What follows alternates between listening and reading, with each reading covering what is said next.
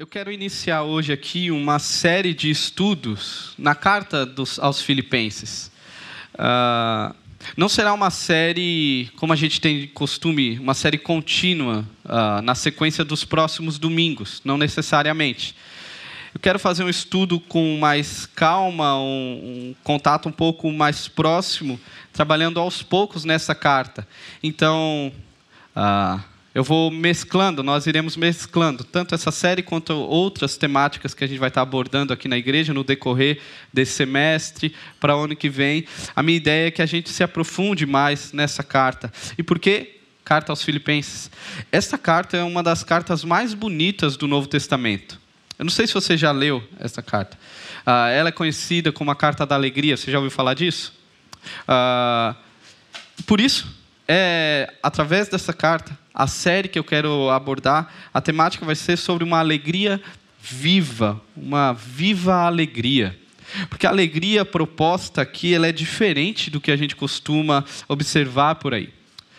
A ideia de Paulo, ao escrever essa carta, é chamando a sua igreja a avançar, a ter um, uma, uma disposição de espírito que vai além das circunstâncias. É uma alegria que está ali uh, todos os dias. É o experimentar de algo, de uma alegria muito maior.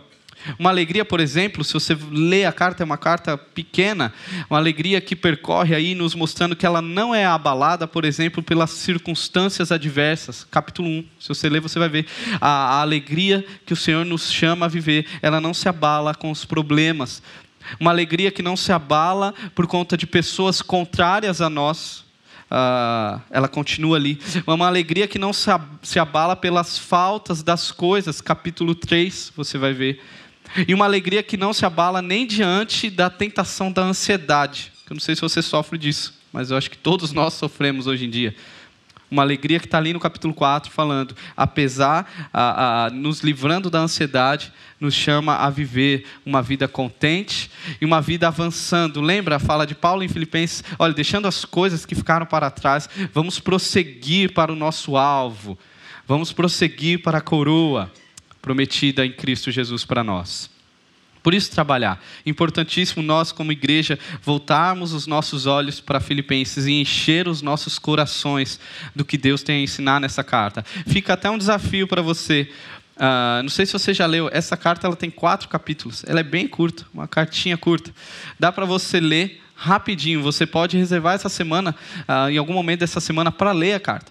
Só que o desafio que eu quero propor para você é não de ler um capítulo ou um versículo. Na verdade, essa divisão de capítulos e versículos nem tinha lá no contexto original. Era uma carta corrida.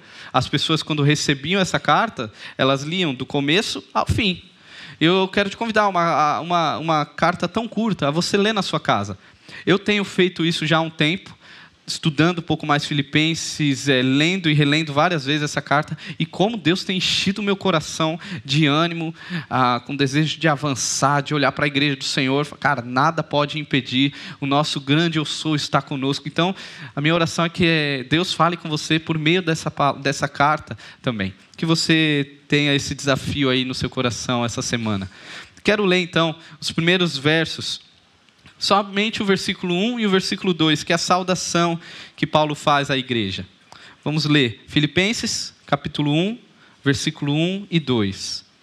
Paulo e Timóteo, servos de Cristo Jesus, a todos os santos em Cristo Jesus que estão em Filipos com os bispos e diáconos. A vocês, graça e paz da parte de Deus nosso Pai e do nosso Senhor Jesus Cristo. Vamos orar?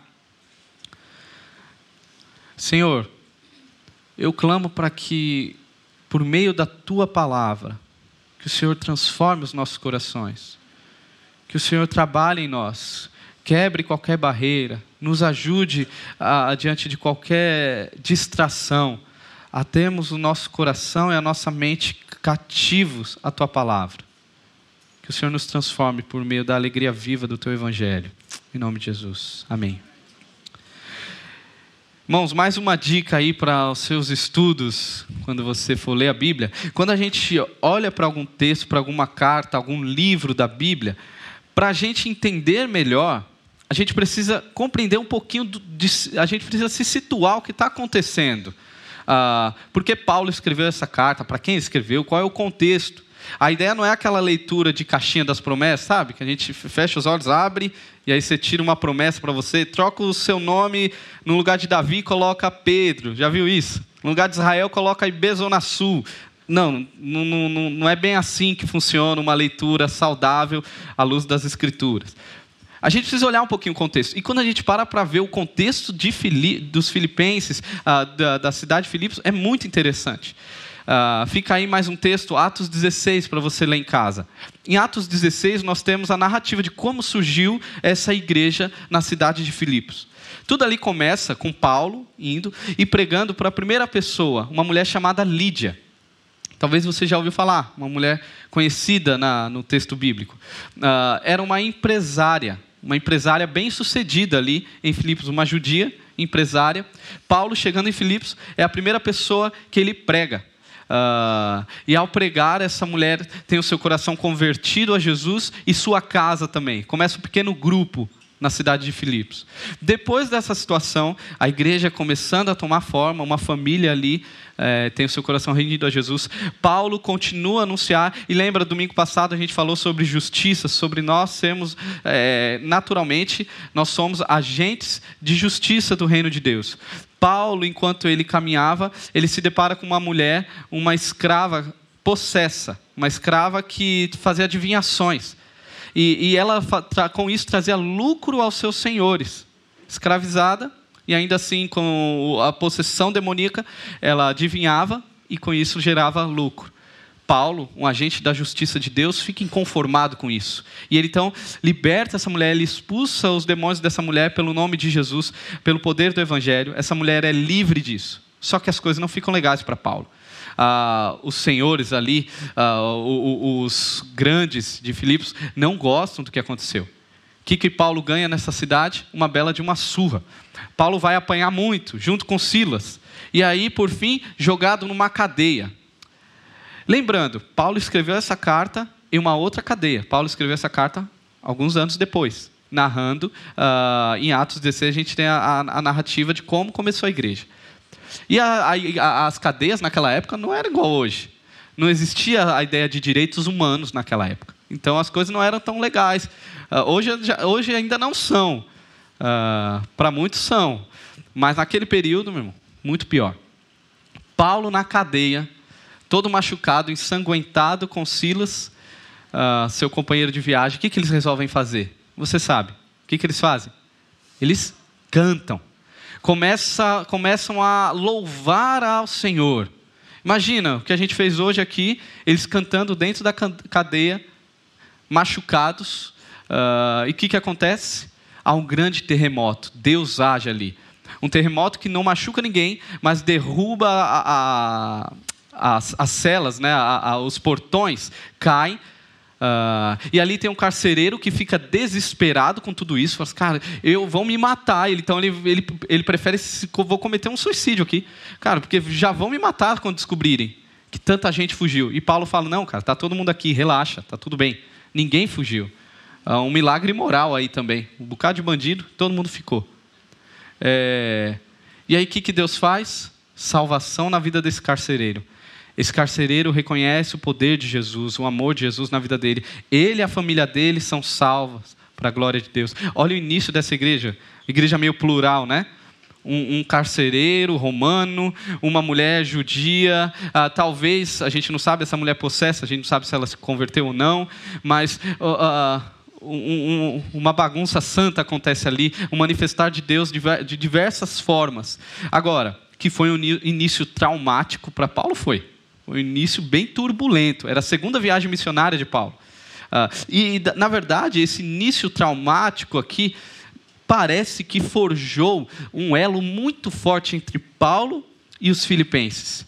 A igreja uh, de Filipos se tornou a principal parceira do, do maior missionário da história, que foi Paulo ela era a maior investidora, mantenedora, financeira também na vida de Paulo também por meio dessa igreja que surgiu assim, uh, foi por onde o evangelho chegou no Ocidente. Isso quer dizer foi por meio da igreja de Filipos que nós estamos aqui hoje. Foi por meio desse povo que a igreja chegou a nós, que o evangelho chegou a nós. Filipos é uma região ali que hoje ficaria ali Bulgária, Grécia, sudeste da Europa. Paulo, até então, ele pregava ali na Ásia. O evangelho estava sendo expandido ali, Ásia, uh, uh, Oriente, não para o Ocidente. Filipos é a porta de entrada para tudo que Deus faria, inclusive hoje na Ibezona Sul. Olha que incrível essa história. Agora, o curioso de tudo isso, a história da igreja talvez mais bem sucedida uh, no mundo antigo aí, se inicia com um plano totalmente frustrado. Se você ler Atos 16, você vai ver que Paulo ele tinha se planejado, ele se organizou, e a viagem missionária dele estava legal. É, ele tinha alguns compromissos, ele ia pregar ali na Ásia, ele ia expandir o evangelho, e ele tenta uma vez, Deus vai lá e fecha as portas, fala assim, cara, não vai rolar, eu não permito que você vá para tal canto. Aí Paulo volta e tenta para outro canto. Não, vamos pregar o evangelho, junta o seu comitê ali, sua equipe missionária e vai para outro lugar. Deus fecha as portas novamente. Paulo estava tentando pregar o evangelho e Deus não estava deixando. E aí, por fim, Paulo tem um sonho. Nesse sonho aparece um homem falando para ele: vá à Macedônia. Filipos fica na região da Macedônia. Ah, e Paulo então obedece. A gente teve um tempo atrás aí pensando em Jonas, né? Jonas não obedece. Talvez se Paulo não tivesse obedecido, tinha um peixe para ele também, esperando ali. Ah, mas Paulo obedece e vai a Filipos. Ah, Filipos, cara, era uma cidade extremamente importante talvez e muito desafiadora para o evangelho. Era uma colônia romana. É, o pessoal de lá se sentia muito, porque apesar de estar longe de Roma, ali Grécia estava longe de Roma, eles eram tidos como cidadãos romanos. Eles usavam as roupas dos romanos, falavam latim, a língua dos romanos. Eles se achavam, eles não pagavam impostos para Roma, como a maioria do mundo antigo. Eles eram é, é, é eles eram elite. O povo que estava ali se, se achava um pouco. Tanto é que quando a gente for ver no desenvolver dessa carta, Paulo ele conversa com a igreja sobre humildade, porque a igreja muitas das vezes é influenciada pelo meio. Ah, e talvez era isso que estava acontecendo. Paulo, olha, Paulo aponta, olha, Jesus ele se humilhou. Lembra disso? Ele se tornou, se tornou servo. Paulo vai falar no final da carta: lembre-se que sua cidadania, Filipenses, é a cidadania do reino dos céus.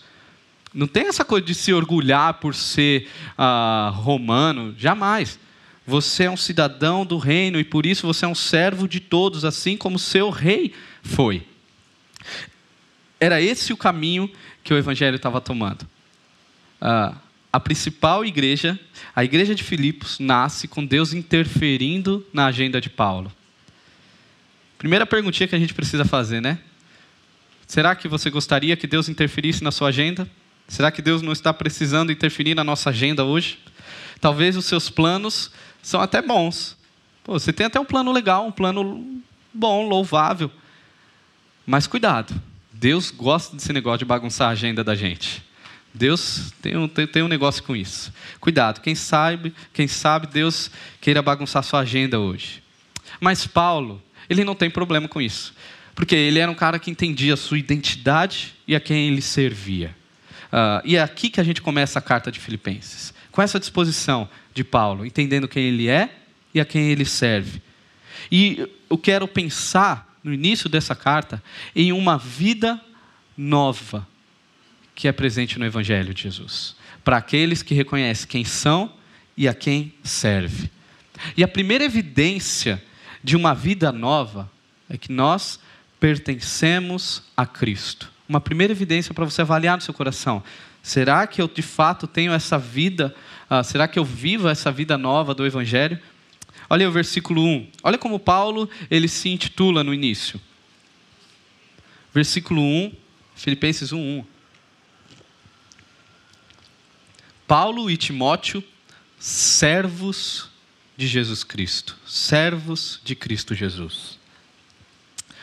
Ah, a palavrinha aqui para servos, na verdade, ela seria melhor traduzida como escravos.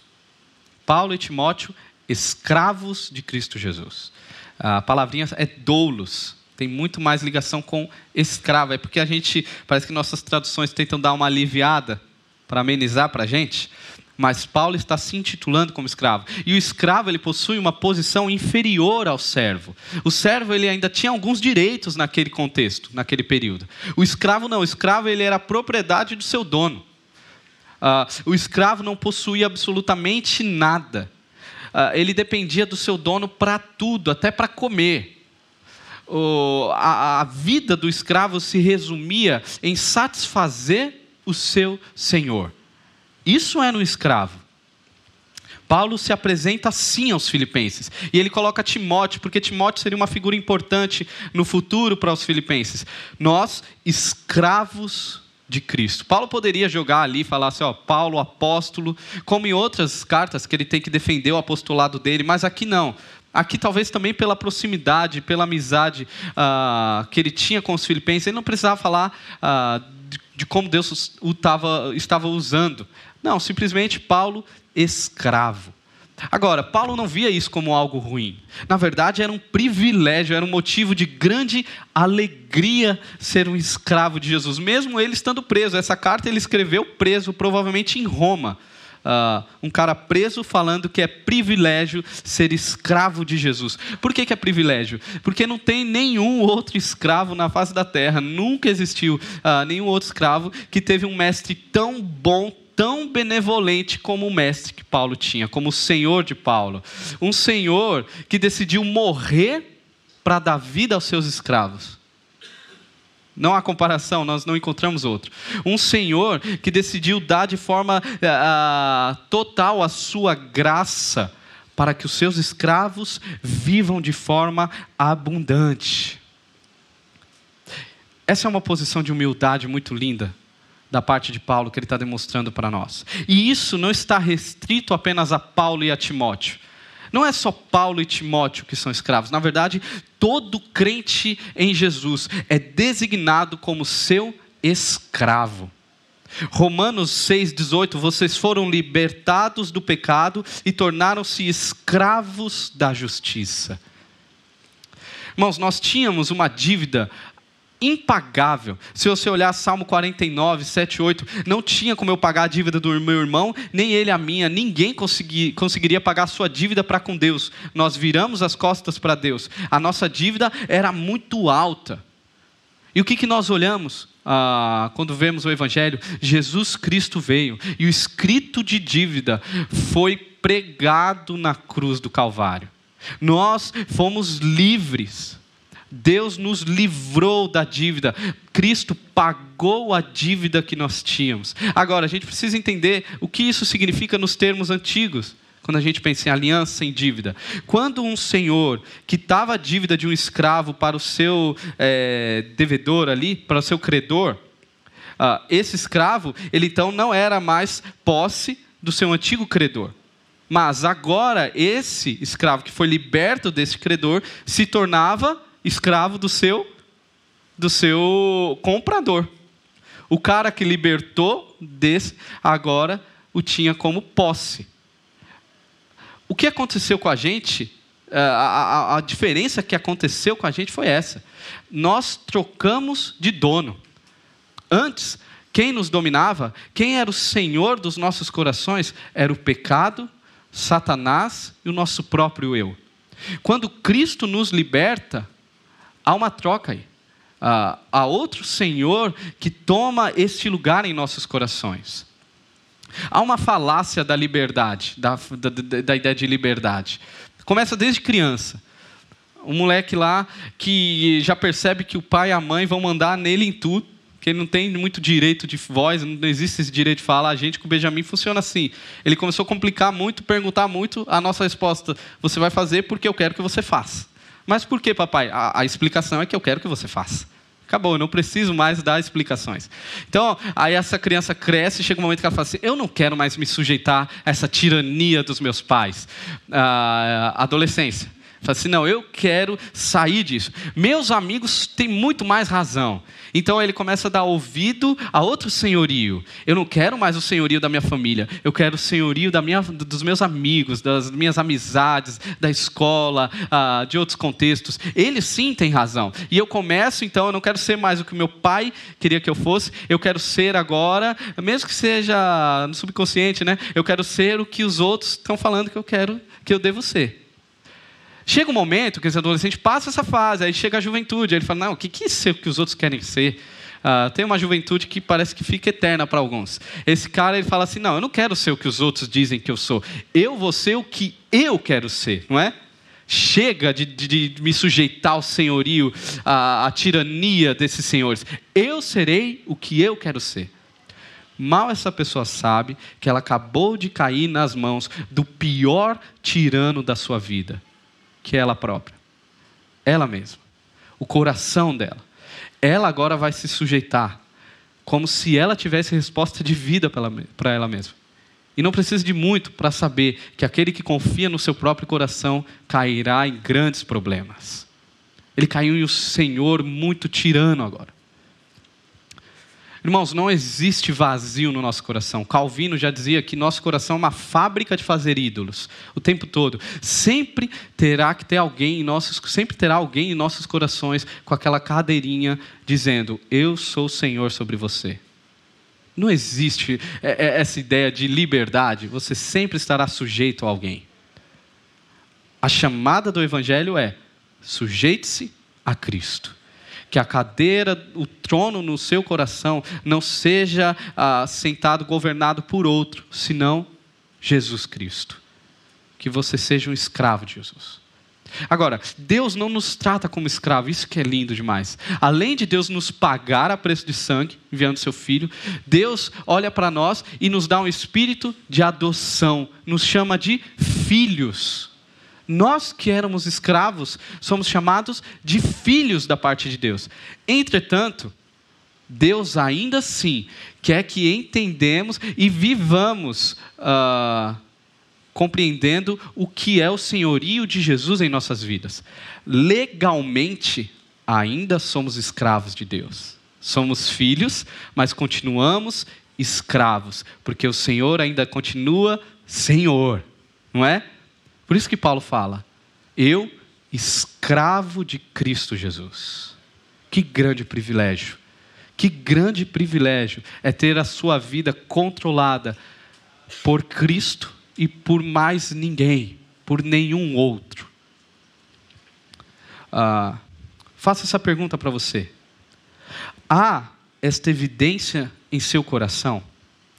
Quando você olha para você, para o seu coração, quem controla a sua vida? A quem pertence a sua agenda? Quem que governa as suas decisões, as suas escolhas, o seu dia a dia? Irmãos, isso é muito prático. Você precisa trazer para a sua vida prática. Quem controlou você essa semana? Quem controlou o seu, o seu relacionamento familiar? Qual é a voz que está ditando o seu coração?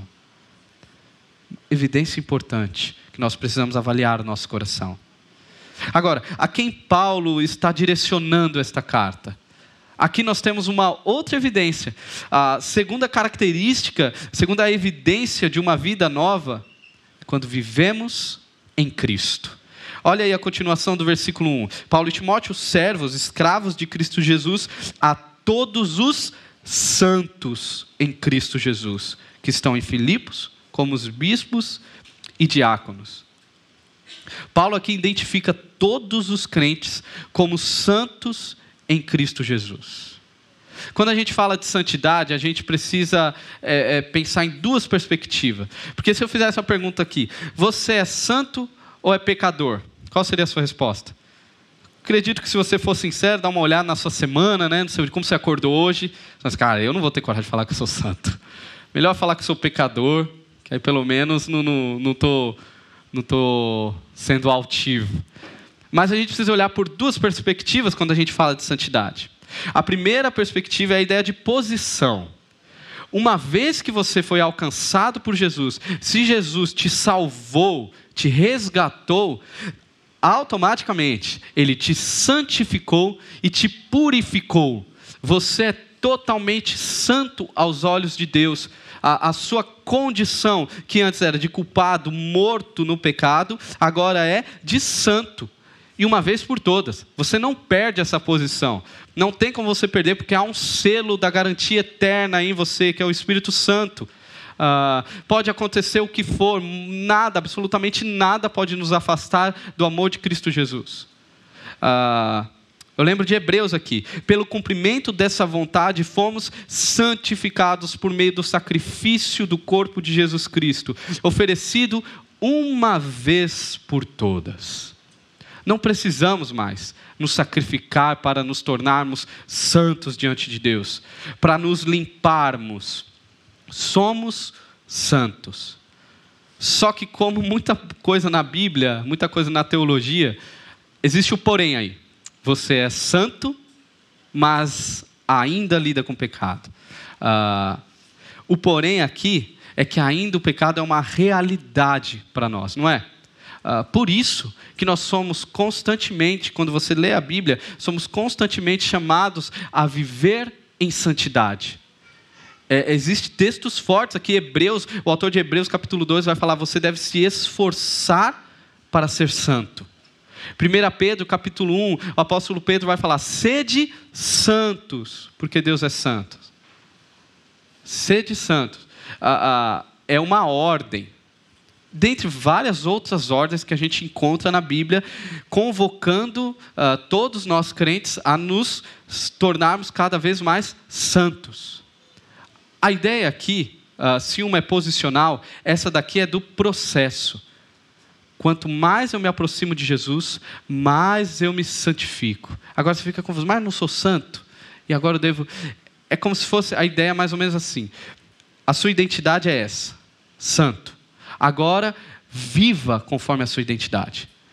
O pecado não te identifica mais. O pecado não te nomeia mais. Antes de Jesus, tudo que você fizesse era manchado e corrompido pelo pecado. Tudo que você fizesse antes de Jesus te alcançar, o fim último era o pecado. Aí você pode pensar, não, mas tem tanta gente que nem é crente, mas tem uma vida tão legal, tem boas ações. Irmãos, quando a gente pensa em questões últimas da vida, se essa pessoa não tem Jesus como Senhor, qual é o objetivo final da vida dela? Pode ser o pai, o pai e a mãe que olham assim, não, meu objetivo final são meus filhos. Eu quero dar o, o, o, o que tem de melhor para os meus filhos, uma boa educação, uma moral. É, quero deixar meu filho bem preparado. Quem é o Senhor do coração desse pai? O filho, não é? No final das contas, a vida dele está toda direcionada para o filho. E o pior de tudo, ele vai se frustrar, porque esse filho ele não é perfeito. Os nossos filhos não são perfeitos. Os nossos relacionamentos, maridos, esposas, namorados, não são perfeitos. No final das contas, aquela imagem que o pai projetou no filho se quebrará. Uh, porque esse filho não vai dar conta, cara. Não dá conta. É muito difícil você ser ídolo, ser senhor na vida de alguém.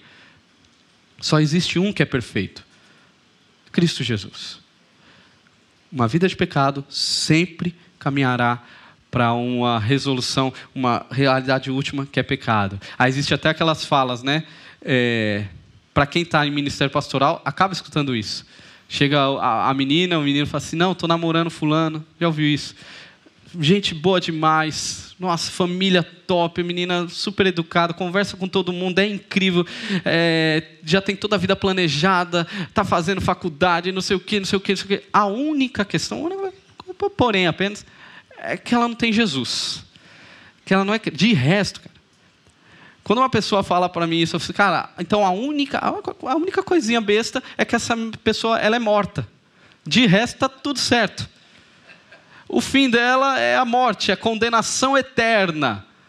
A única coisinha é que essa pessoa não tem Jesus como Senhor soberano na vida dela. E você está se juntando com uma pessoa que não tem Jesus que é soberano.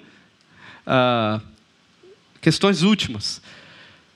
Uma vida de pecado, final das contas, é pecado. Você que nasceu de novo, você que tem a Cristo, o pecado, ele agora, não é mais uma companhia feliz. É um problema persistente. Você chora por conta do pecado. Você fica com raiva. Você, Poxa, eu queria, é, eu estou lutando contra isso, isso vem no meu coração o tempo todo. E você continua nessa luta, sabe aquela luta persistente?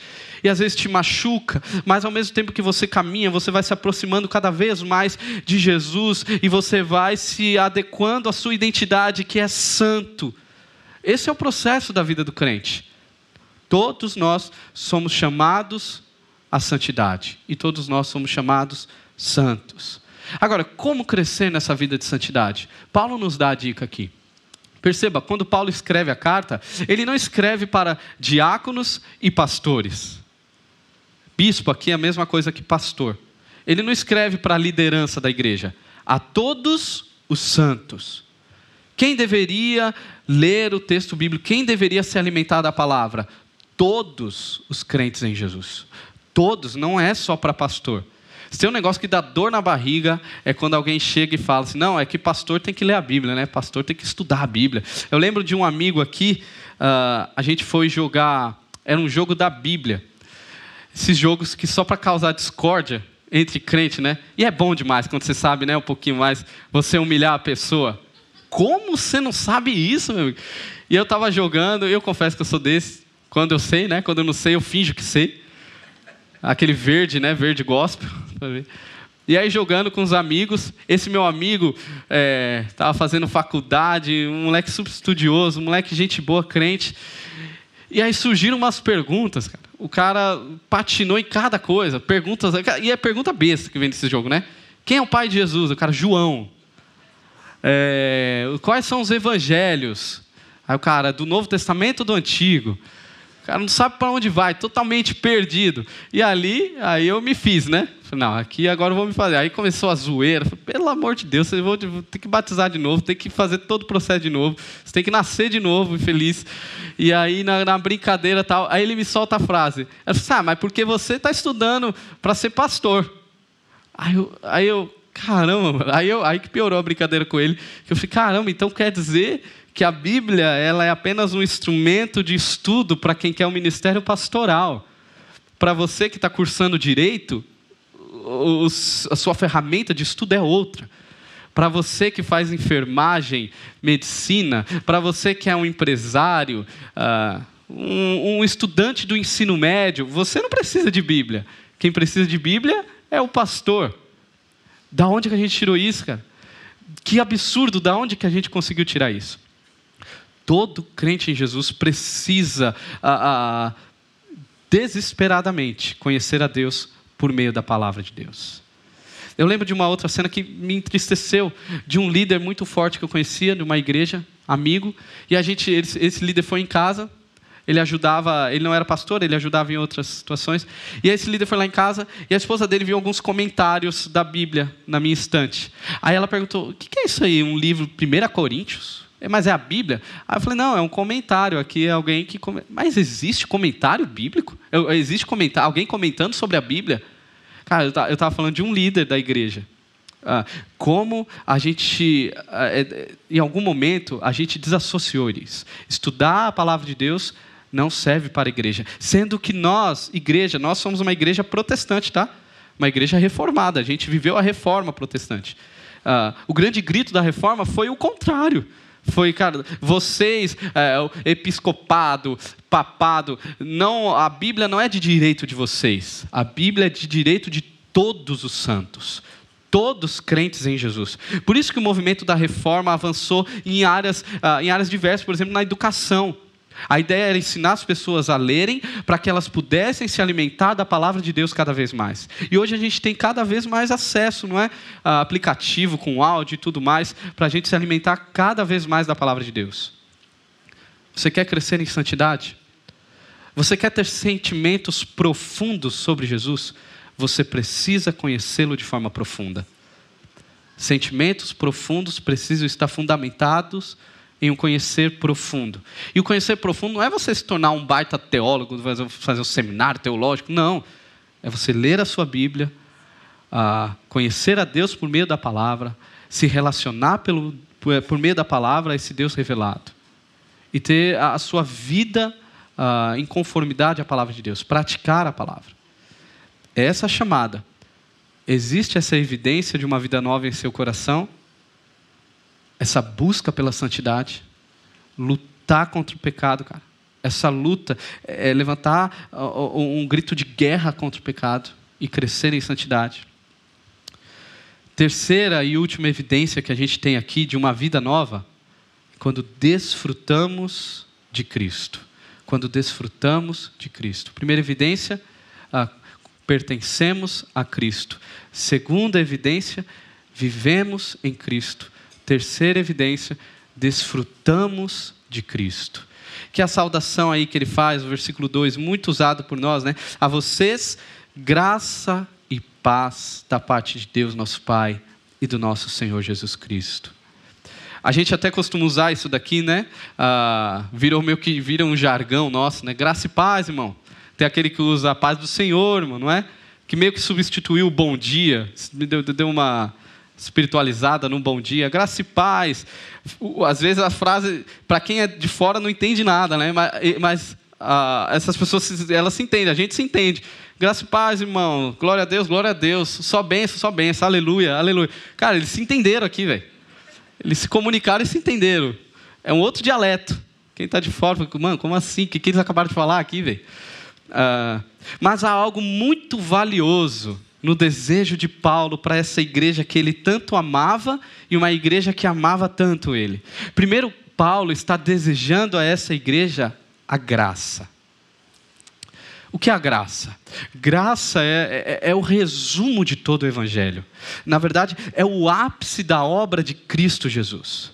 A graça, quando Paulo fala, é, é aquilo que nos alcançou e nos livrou do que merecíamos a morte e nos deu uma vida, uma vida abundante, de, de vida eterna com Deus, um relacionamento que havia sido quebrado. A graça de Deus chegou a nós, fez com que os nossos olhos pudessem se voltar para Deus, olhos que estavam prostrados no pecado. Agora podemos olhar para Jesus, podemos reconhecer Deus a graça nos alcançou, transformou completamente a nossa história. Paulo, ele não está falando para pessoas que não tinham, lembra? Paulo fala para os santos em Cristo Jesus. Eram pessoas que já foram alcançadas pela, pela graça.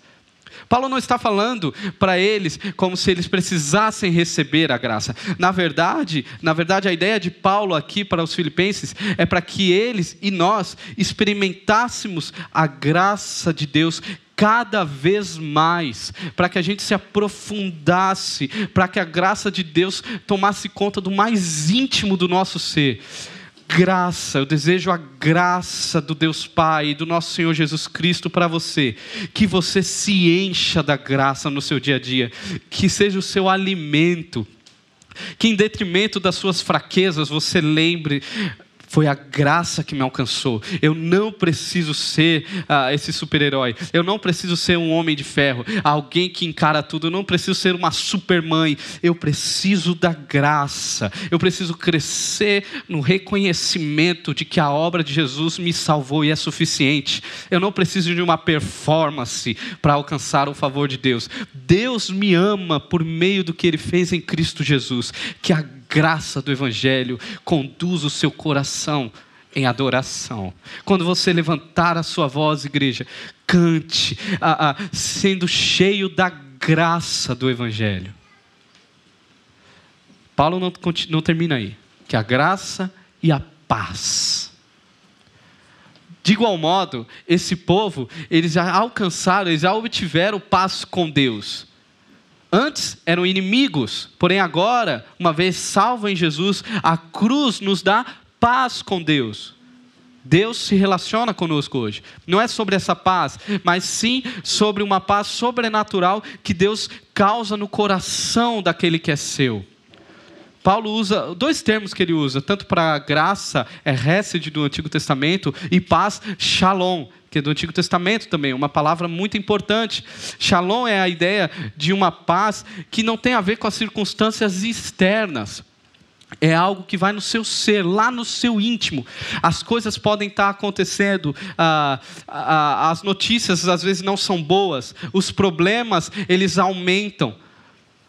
É, Aquilo que você esperava que acontecesse não acontece, você se frustra, você se machuca, alguém te machuca, te ofende, você está com dor, você carrega a dor, você chora, porque todos nós passamos por isso nessa vida.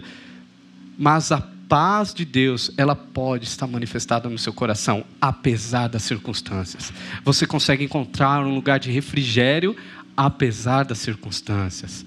É dessa paz que Paulo vai falar: olha, esta paz te guardará, guardará o seu coração e a sua mente. Paulo fala isso em Filipenses.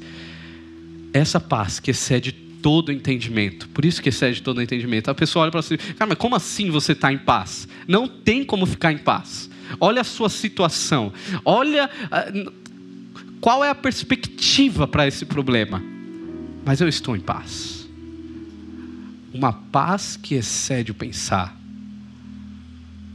que a paz de Cristo esteja com você. Que você desfrute dessa paz. Que você encontre refrigério em meio à dor.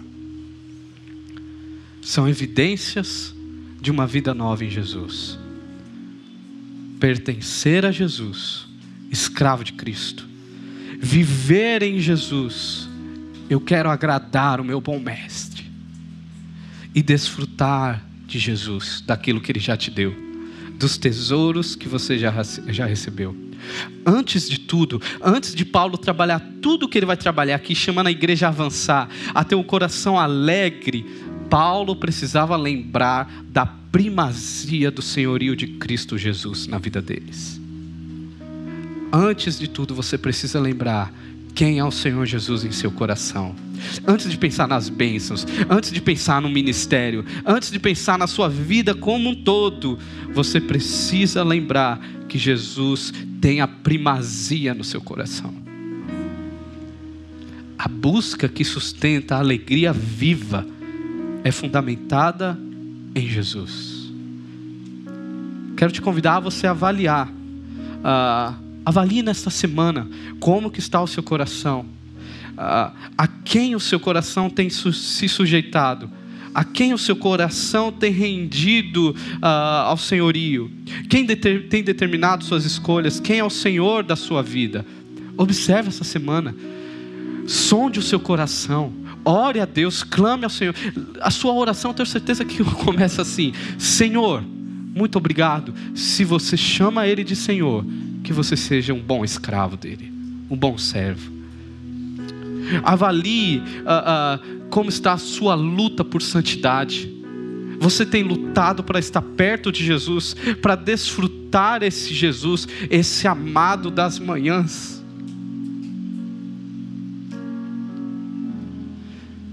Como você tem lutado? Se você tem caído, se essa guerra você tem perdido muito, talvez está na hora de você voltar para a sua única e perfeita ferramenta, que é a palavra de Deus. Se aproxime da palavra de Deus, cara. Se alimente da palavra de Deus. Se você não se alimentar da palavra de Deus, o pecado se alimentará de você. Onde tenho encontrado prazer? O que, que satisfaz você? Será que é a graça? Eu não preciso disso. Será que você consegue olhar? Isso que me oferecem, isso daí é um banquete do túmulo, isso daí é, é, miséria. Eu não preciso encontrar prazer nessa sujeira que tentam me oferecer. Eu não preciso encontrar prazer na ganância do mundo, nos falsos prazeres, na mentira da autossuficiência. Eu não preciso disso. Eu quero e necessito encontrar prazer na graça que me alcançou em Jesus aonde seu coração tem queimado, aonde você tem encontrado paz no dia ruim, aonde você tem encontrado. E se você não tem esse compromisso com Jesus, essa é a melhor hora para você decidir por isso. Esse é o melhor momento para você fazer uma oração sincera. Jesus, talvez você não sabe nem orar. Jesus, eu quero isso na minha vida. Chega de viver por mim mesmo. Chega de ser o Senhor da minha história. Eu preciso do Senhor. Eu preciso que o Senhor seja Senhor da minha vida. Eu quero entregar o meu coração, rasgar a minha vida agora. Lembre-se que quando há choro por pecado, há grande festa nos céus. Se houver choro no seu coração de arrependimento, haverá grande festa nos céus. Deus não rejeita o coração quebrantado. Deus não rejeita. Reconheça Jesus como sua única fonte de salvação. E nós, como pertencentes a Jesus, separados por Jesus, para Jesus, uh, fica o meu convite para que a gente cante agora. Para que você cante a esse Deus, cante com a sua alma, desfrute desse grande amor que te alcançou e te resgatou, te deu uma nova vida e te dá um motivo de sorrir.